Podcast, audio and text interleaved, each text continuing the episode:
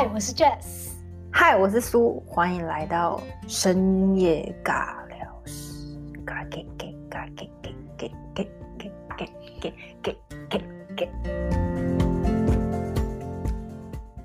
今天要聊什么呢？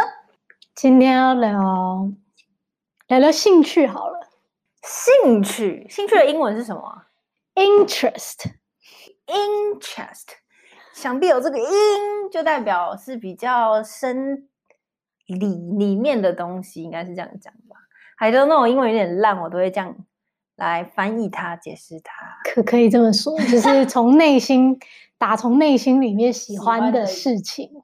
你有什么你觉得别人比较不会喜欢的兴趣吗？别人不会喜欢啊？我的兴趣很多，比如说挖鼻孔啊，什么鬼啊？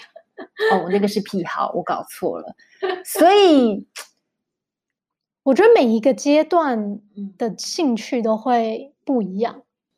但是你对兴趣的定义是什么？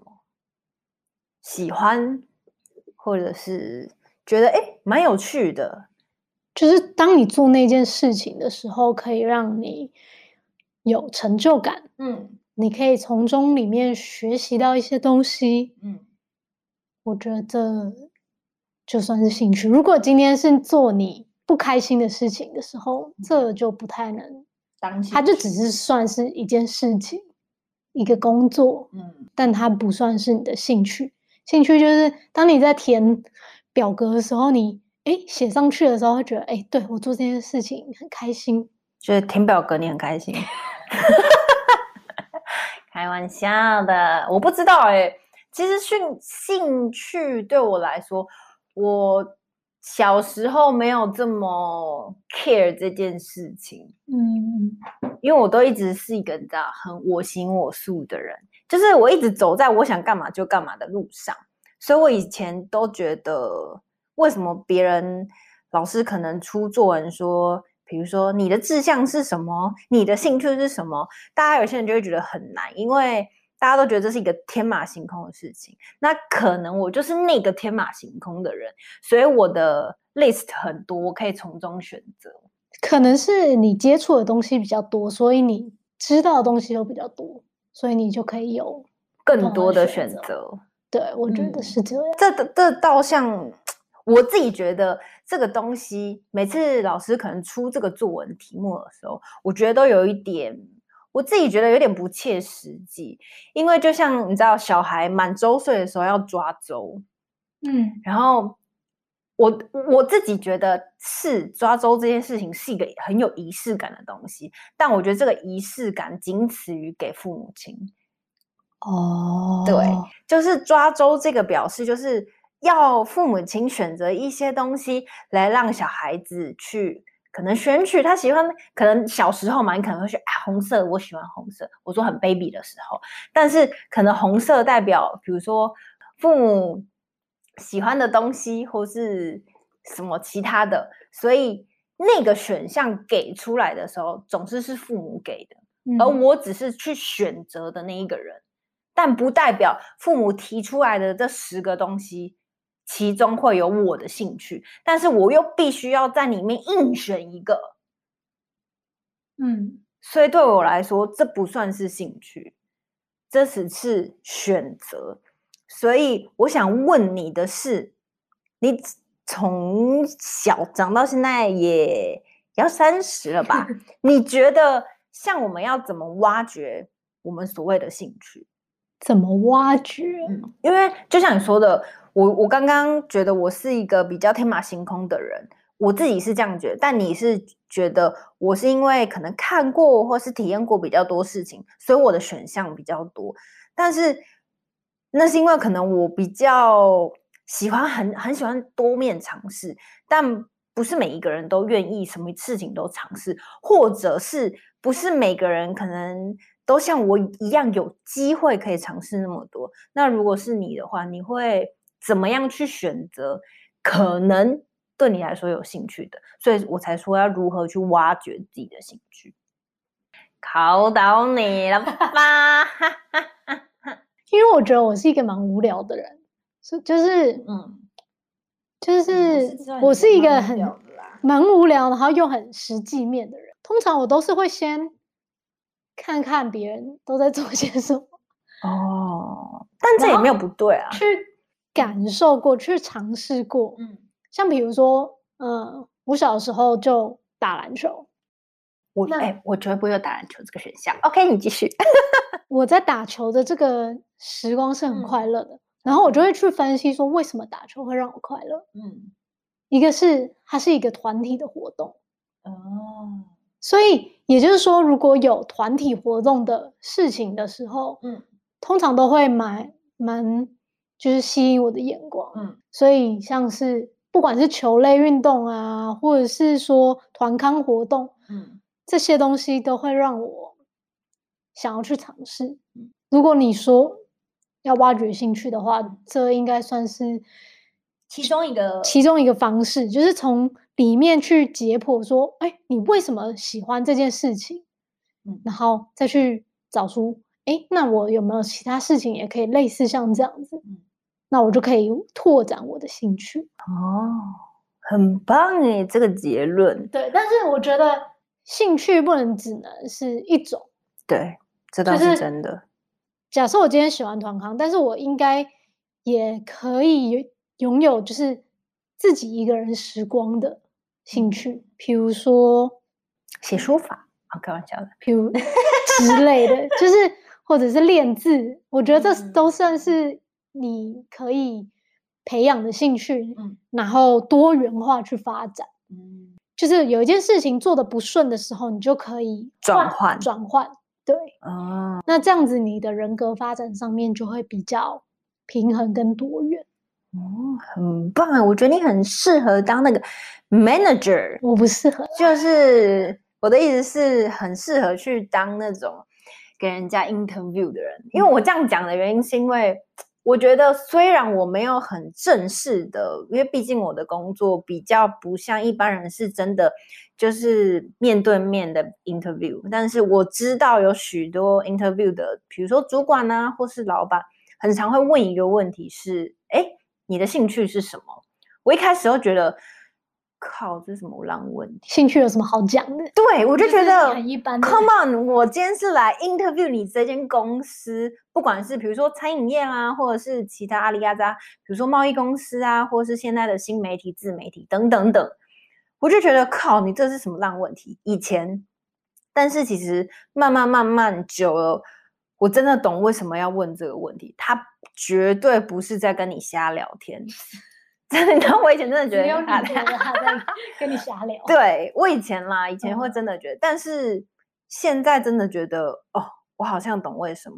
一个是你感觉这个问题好像，哦，每个人都可以问，或是每个人都会问，但是你有想过，每个人都答得出来那其中的答案吗？或许你可以瞎讲，随便讲，但是真的在 interview 的时候，我相信你绝对不会是瞎讲的那个人，除非你事前真的是准备的非常满。但我觉得会问这个问题的原因是因为，其实我觉得问一个人的兴趣是什么，了解他的兴趣是什么，就等于是了解这个人的个性、他的个人特质、个人魅力，或是他私底下的情绪状况啊，或是等等等。我觉得一个东西、一个问题就可以了解这个人蛮多层面的，就是这个问题很酷欸，就一种搭电梯的概念，就不只是兴趣，也可以知道说，哎，他个人的特质适不适合在这个公司。对，就是如果你是以 interview 的方面去问这个问题的话，假设这个公司它是很注重团队合作的，那他喜欢的兴趣如果有提到这样子的东西的时候，就会非常加分。对，就表示这个人很知道团体合作是一个什么样的概念跟工作形式之类的。那你的兴趣是什么啊？我的兴趣哦，其实我兴趣很多欸。请说。为什么你兴趣那么多啊？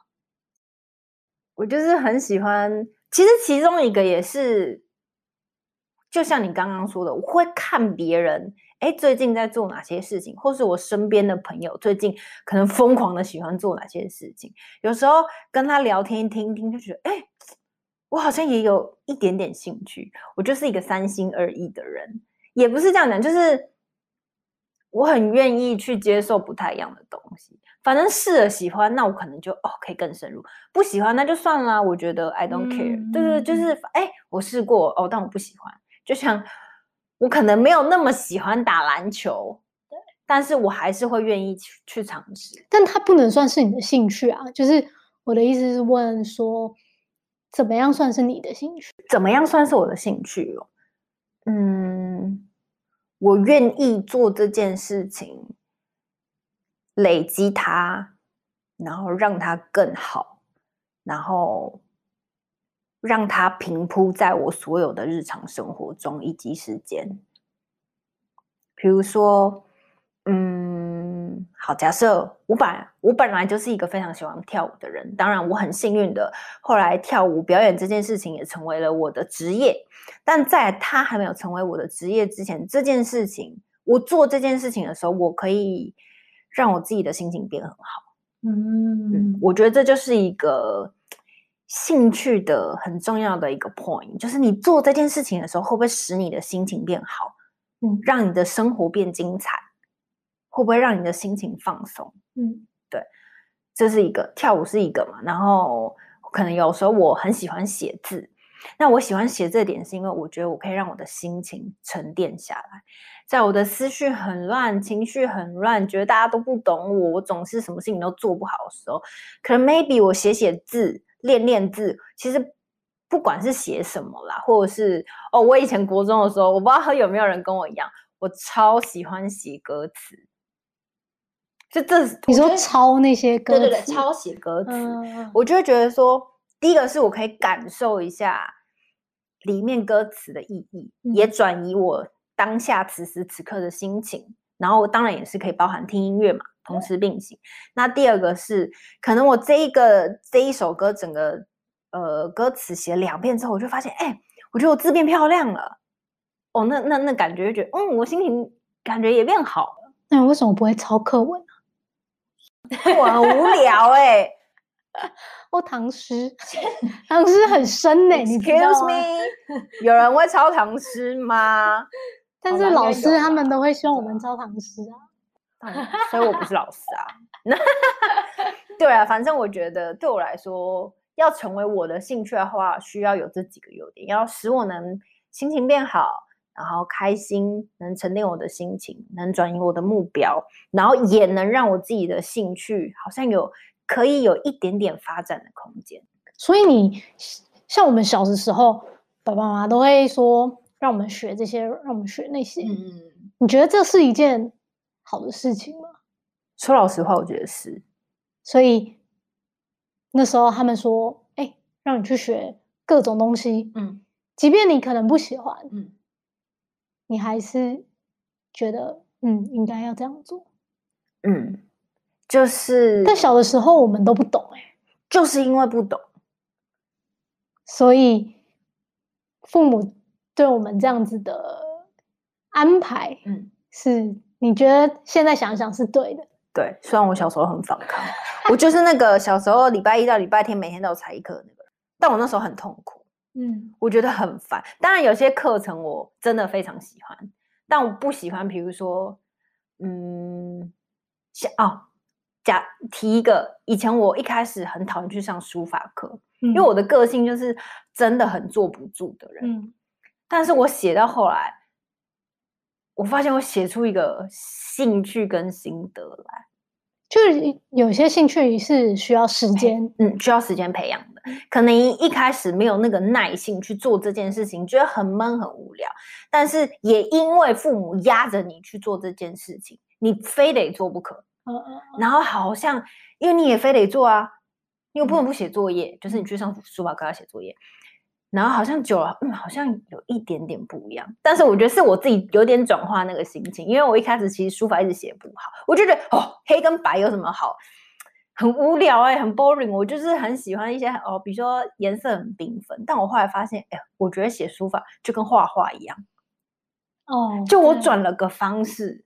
然后以前小时候就是你知道很给小，就是有时候我写不好，你知道我会用投机取巧的方式，也不是投机取巧，就是用瞄的。对对，然后大家都做过。我后来就觉得，哎，这件事情好有趣哦。就先描边框，然后之后再把它涂颜色。然后我就会想，心里想说，哎，老师会不会发现？如果没有发现的话，心里就想 ，yes， 赚到了，赚到了，也不是赚到就是我的这个。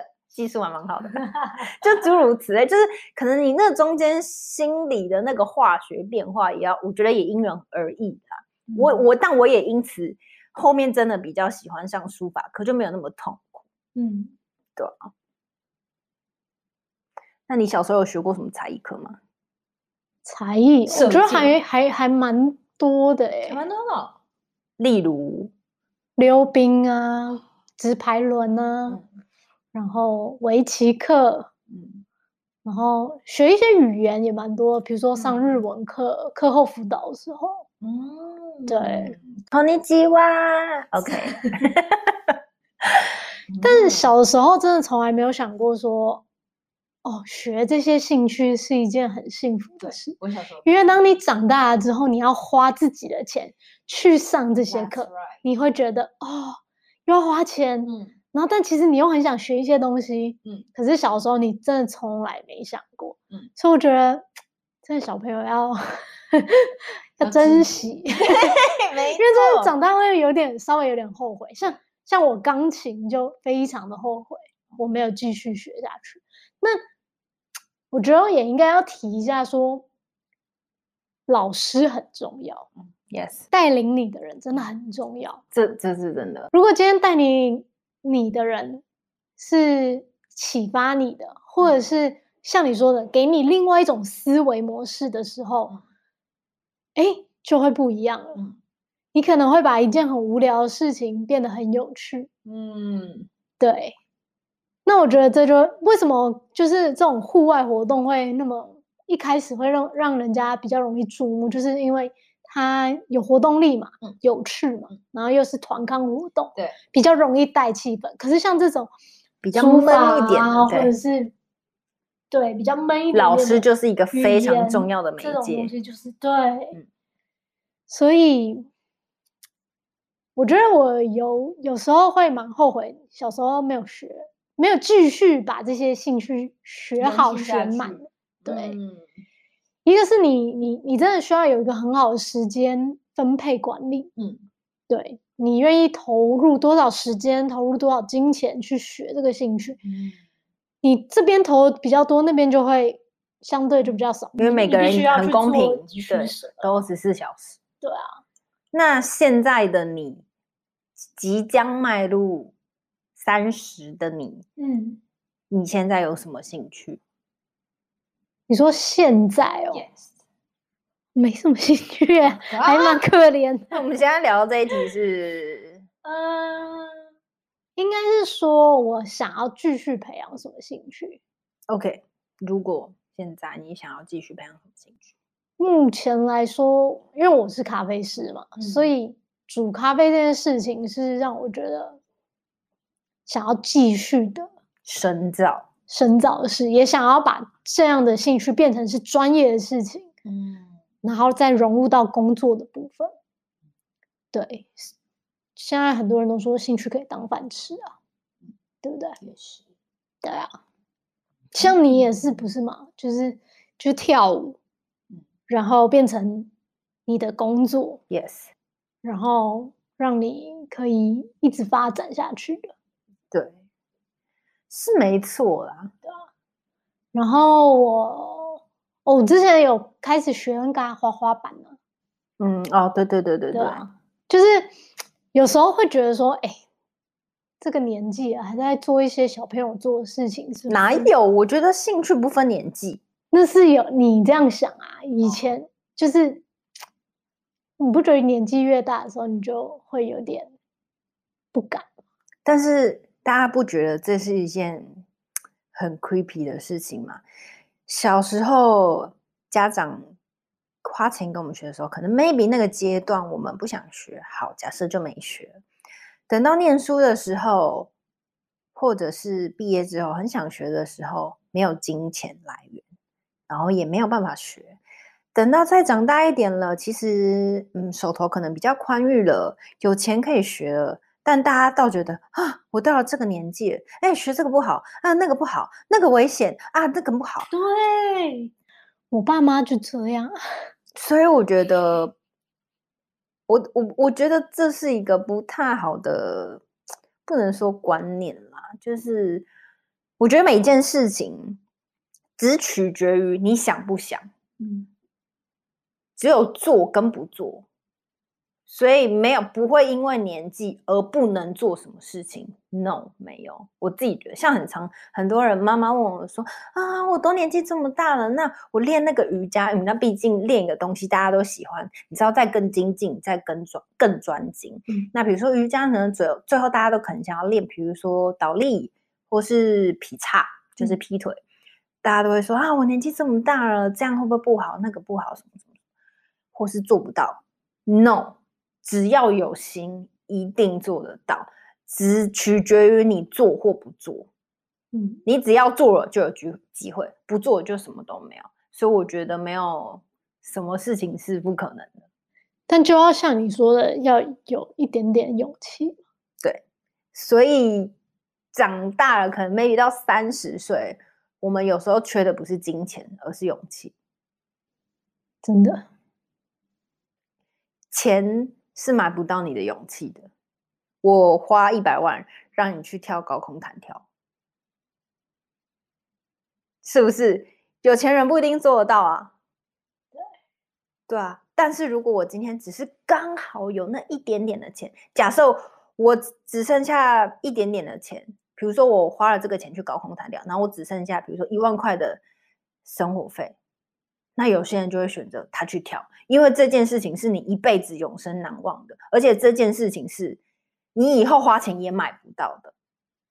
所以现在此时此刻在听的你们，或是现在看到的我们，如果你现在有想做的任何事情，只要你金钱上面、时间上面、身体上面许可的话，我都觉得大家可以去挖掘任何的兴趣。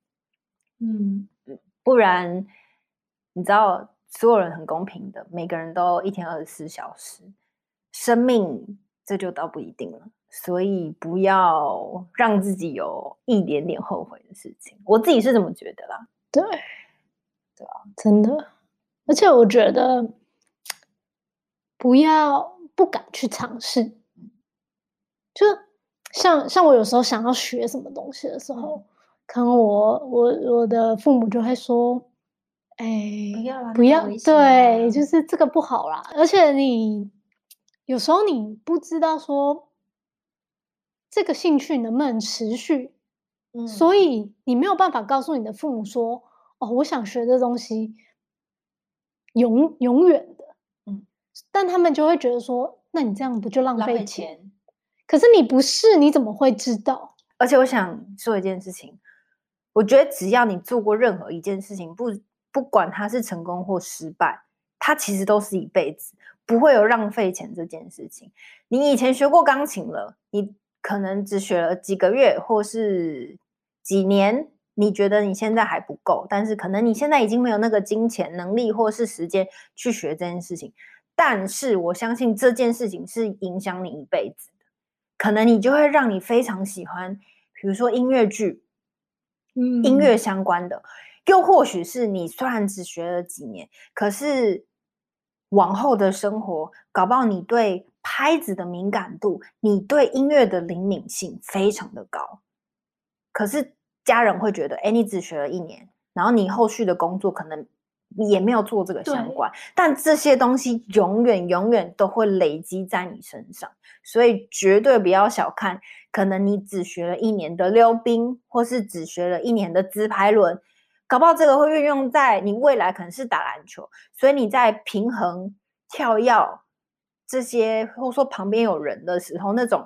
临场感的感受是跟人家不一样，对啊，我觉得对，就像你说的，都是一种经验的累积，所以如果你的爸妈就是常常会在你旁边说，是要告诉谁这个不好啊，那个不要啊，你确定吗？你有想清楚你想要试吗？我觉得你决定好了，你愿意花时间去了解它，去尝试它，那就去吧 ，Why not？ 对，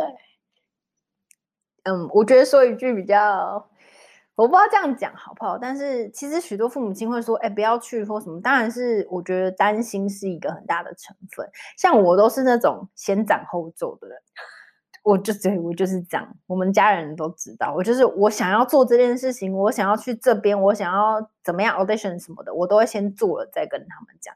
因为其实当然每个人的爸爸妈妈都会担心说，不要啦，你去那里会受伤，或者你去到那人生地不熟的，发生什么事他们也没有办法帮我。但是我就是非常渴望的做这件事情，我觉得机会来了或是时间到了，这个 timing 对，我就是要去做。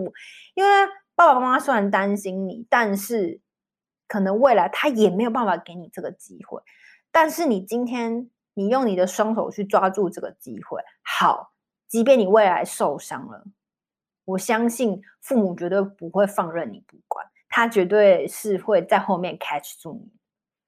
所以第一关的时候，不要因为父母的关系就打退堂鼓。当然我知道这种东西当然是你知道很多掺杂很多非常多原因。如果比如说家庭状况已经不许可，你硬要这样，然后导致后面那当然是你需要深思熟虑的。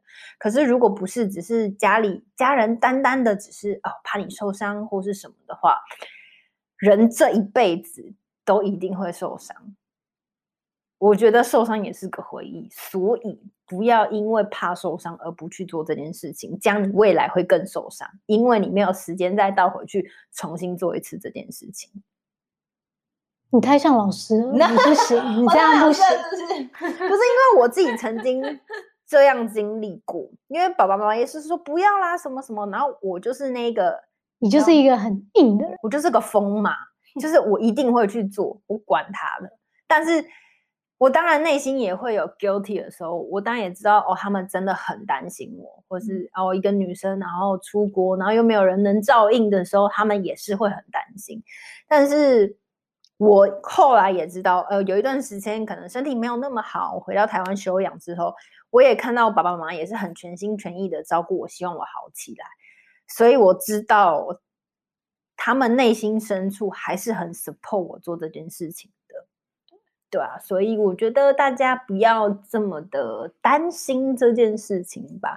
有兴趣其实是更不容易的事情，每个人的人格发展特质都非常的不一样，所以你要挖掘到或是你发现到自己很喜欢的事情是非常不容易的一件事。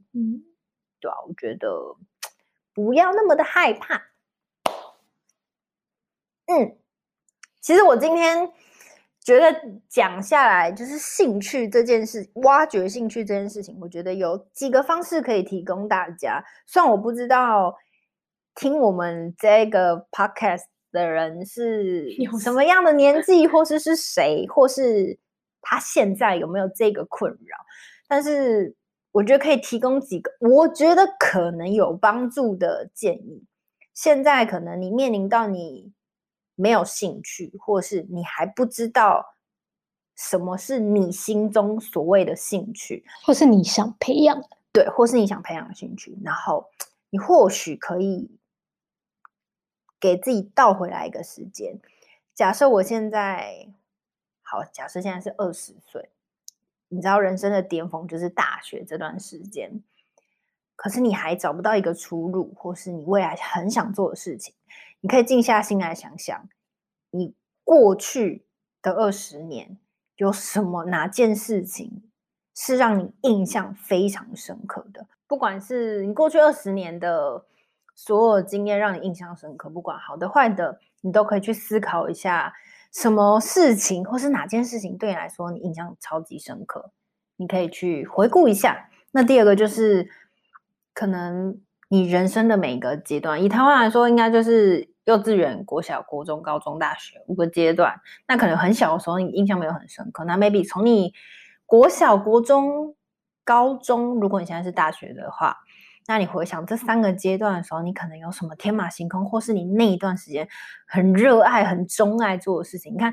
像我国中很爱写歌词，我可能就会想，或有没有创作的可能，写歌词，或是写一首现在很大家流行，比如说现代诗，或者是你可以练字，嗯，对吗？就是有很多不一样的方向或是思路，你可以去尝试看看。然后最后一个就是，我觉得不管是你是兴趣的困扰呢，或是你一般生活中困扰，我都很建议大家可以写日记啊。为什么？我觉得其实写日记很棒欸，我自己超爱写日记。一个是在你挑日记本的时候，就是一个很开心的事情。像以前哦，我觉得这个可以看出每个年纪不同了。我小时候拿日记本拿的时候，全部都是 Hello Kitty。然后到大学的时候，除非人家那一年的生日，因为大家知道我喜欢 Hello Kitty， 所以大家都会送我 Hello Kitty 的日记本。而且因为我刚好是年底，所以都是没有花花的啊。对对对，没有花花就是 Hello Kitty 本人。Okay. 对，然后大概到大学之后吧，就虽然我还是喜欢 Hello Kitty， 那可能大家送的礼物上面可能就不太一样，或许是年纪有所不同。然后我自己去挑日记本的时候，你知道就偏，比如说木菊就是什么直接全白底的那种，就是完全挑明了当下的年纪，已经不是那么可爱或是那么浪漫的年纪。嗯，对。那写日记就是你每天可以记录你每天的琐事，但你要想想，大家很公平，一天24小时，这么长的时间，那么多事情，那你会记录哪些事情？那搞不好其实这些事情也是让你印象比较深刻的，只是你在短时间之内你没有办法马上想到。那你回去翻日记的时候，就搞不好会 pick up 一些事情。我觉得这也是一个寻找自己兴趣的一个方式，而且我觉得写日记不管怎么样，写日记其实也算是一个兴趣。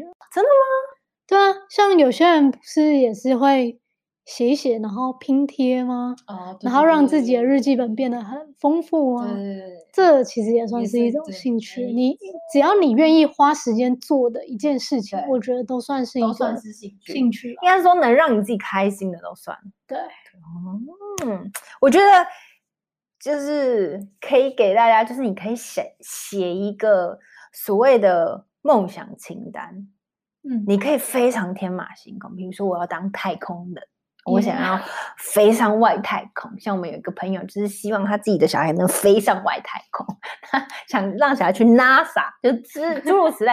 你可以写超多，所有不管你觉得能实现或是不能实现，都写出来。就这些重点不在于你有没有要完成，它的目的是让你拓展所有的可能性，也让你自己有一点点让自己思考的机会。嗯，不觉得这很酷吗？对，对，我要特别讲一个兴趣，就是小时候我不觉得那是一个兴趣，就不会想要去做这个兴趣。我要猜，运动吗？不是，不算，不算。你猜不到了，烧烤，不是烤肉，我那个是那个童谣，那个什么，英歌，拉胚，不是哦，好像不猜了，他是算是自己一个人的，自己一个人的，对，很多事欸，自己一个人，什么蛮无聊的，冥想，就所谓的打坐嘛，对，算是，我觉得这是我长大之后。觉得这个兴趣其实还蛮不赖的，就是你可以花一点点时间，然后对跟自己谈话，然后了解自己。因为讲这么多兴趣，你到底要如何培养自己兴趣，最终还是要问问你自己想要的是什么。因为像我自己小时候啦，或者是年轻的时候，都会。你现在也很年轻，好吗？继续，就是说。还蛮在意别人的眼光哦，这倒是真的。我都会觉得说，我学这个兴趣会不会很 low， 或者是我想要酷酷的，我想要让别人觉得说，好帅哦，这个兴趣，对，这个很棒。但我觉得，只要你所有事情做到一个很精的地步的时候， yes. 就会变得很帅。没错，就算是一件很无聊的事情。对，所以，我特别讲冥想，是因为，这真的是一个很无聊的事情，就是坐在那里。但你要花很多你愿意花时间去跟你自己对话，这是一件很不一样的事情。就像大家说的，我们每到不同的阶段，其实都需要适时的把自己掏空。其实有时候掏空来的远比学东西困难。对，你学同样一件事情，但是你需要从头开始学起的时候，你要如何把过去的包袱以及你所学过的事情丢掉，从零开始，这也是非常困难的事情。应该就像跟冥想一样。对，这是我自己有感受到了，虽然我还不是一个就是那种 super 冥想者，但是我觉得试过几次之后就觉得，哎，就是想完或是静心完之后，那种感觉还蛮不错的。哎，你知道，对，我要讲一个，我国中的时候啊，就我们班其实是一个有点像小的班，小流氓班。Okay, 然后反正那时候国二的时候有一个班导，然后。他其实也不算到很凶，但是他那时候是算比较年轻的班导，跟你比较近，对，跟我们比较近。但那时候我们前一个班导是怎么样都压不过我，但这个班导一来，反正我们只要有人做不好，或是这个班级有人不乖，我们是全班留下来，然后他就叫我们眼睛闭上，不能发出任何声音，然后就这样10分钟。然后刚开始第一次的时候，我们真的是，我们就想说搞什么啊？然后反正就有几个人就不耐烦，然后那个老师就说，只要一有声音，再加10分钟。对，老师就说再加10分钟。然后接下来我们就真的就安静了。我觉得以前都会觉得说，哎，这是什么鬼东西？这就跟我小时候转过很多学校。然后让我印象超级深刻，也影响到我现在，就是我国小5、6年级的老师。我是一个转学生，然后反正因为国小不是1、2年级是一个班，然后你升到3、4年级你要换一个班嘛。然后可是不管怎么样，因为我都是转学生，所以我本来就不知道这个学校原本的学生什么。然后反正进到那个班的第一天的第一件事情，老师就跟我们说，在我的班。我的规则就是每一堂课只要钟声一打，所有人都要坐在位置上面念心经，等到老师来，等到那一堂课，比如说国文老师、数学老师、社会老师、物理老师 anyway 就是那个老师来。我一开始觉得啥回啊，觉得超荒谬。哎，我一点都没有开玩笑，因为我们班也有几个是就是你知道没有很爱玩，对，不乖的。但是你知道我们2年哦，我们全班40个人毕业的时候，我们所有人都可以默背心经，所以我也会背心经，就是因为那个老师，只要我们不乖，或是你今天做错了什么事情，你就是罚写心经。哇，那你们几乎每天都被罚？我们没有啦，就是但我觉得这件事情真的影响我很多。以前一开始我觉得超荒谬，我回家跟我妈说为什么要念心经啊，什么之类。但我妈那时候其实她觉得很好，可是你知道那时候5、6年级就真的很小，就觉得干嘛要念心经啊？但2年之后你就懂了，就虽然还很小，小6的时候，你就默默觉得说，哎，我会背心经，我觉得好帅，就是，但是就是也让我现在，我可能有时候很焦虑，或是好，即便我睡不着的时候，我就会在自己心里默念心经，因为我们老师有跟我们说过说，每个人都有自己，老师比较偏佛教啦，他那时候这样讲，就是比如他说每个人都有自己的造业的模式，我不知道大家懂不懂那个造业。对，他说当你心情不好，或是你很期盼很害怕一件事情的时候，你可以，那时候他是教我们就是在心里默念3次的心经，然后最后跟他说你要把这件事情回向给你自己，比如说你最近很害怕，比如说身体很不舒服，你没办法演出，那你可能就是每天都默念心经，然后希望可以保佑自己的身体。我觉得这也有比较像是有种族有跟心理层面，对，跟心理层面有关，但我觉得就会影响很多。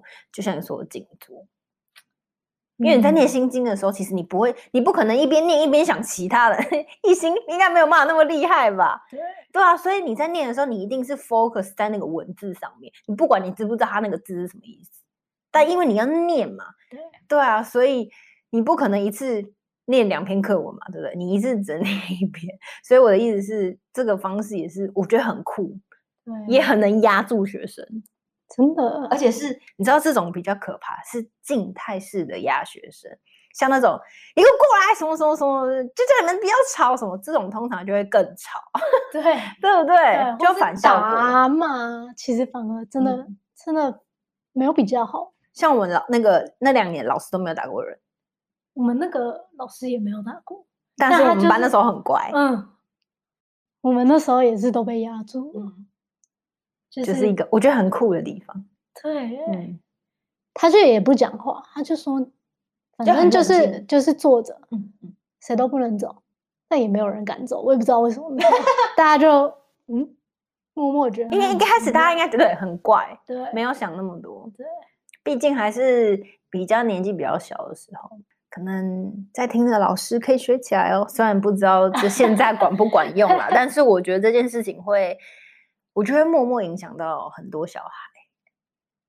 因为现在科技太发达了，要接受的资讯太多了，或者是他们想接受的资讯太多，反而让自己静下来的时间都没有。你看，连睡觉的前1分钟都还在滑手机，就是你没有静下心来让自己停下来的时候，那可能 maybe 让你静坐啊，或是念心经，不管是什么，都会有一个时刻是回到自己本身的。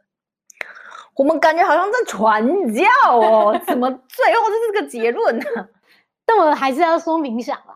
对啦，我觉得这是一个不花钱，然后又可以让自己成长的一个方式、兴趣。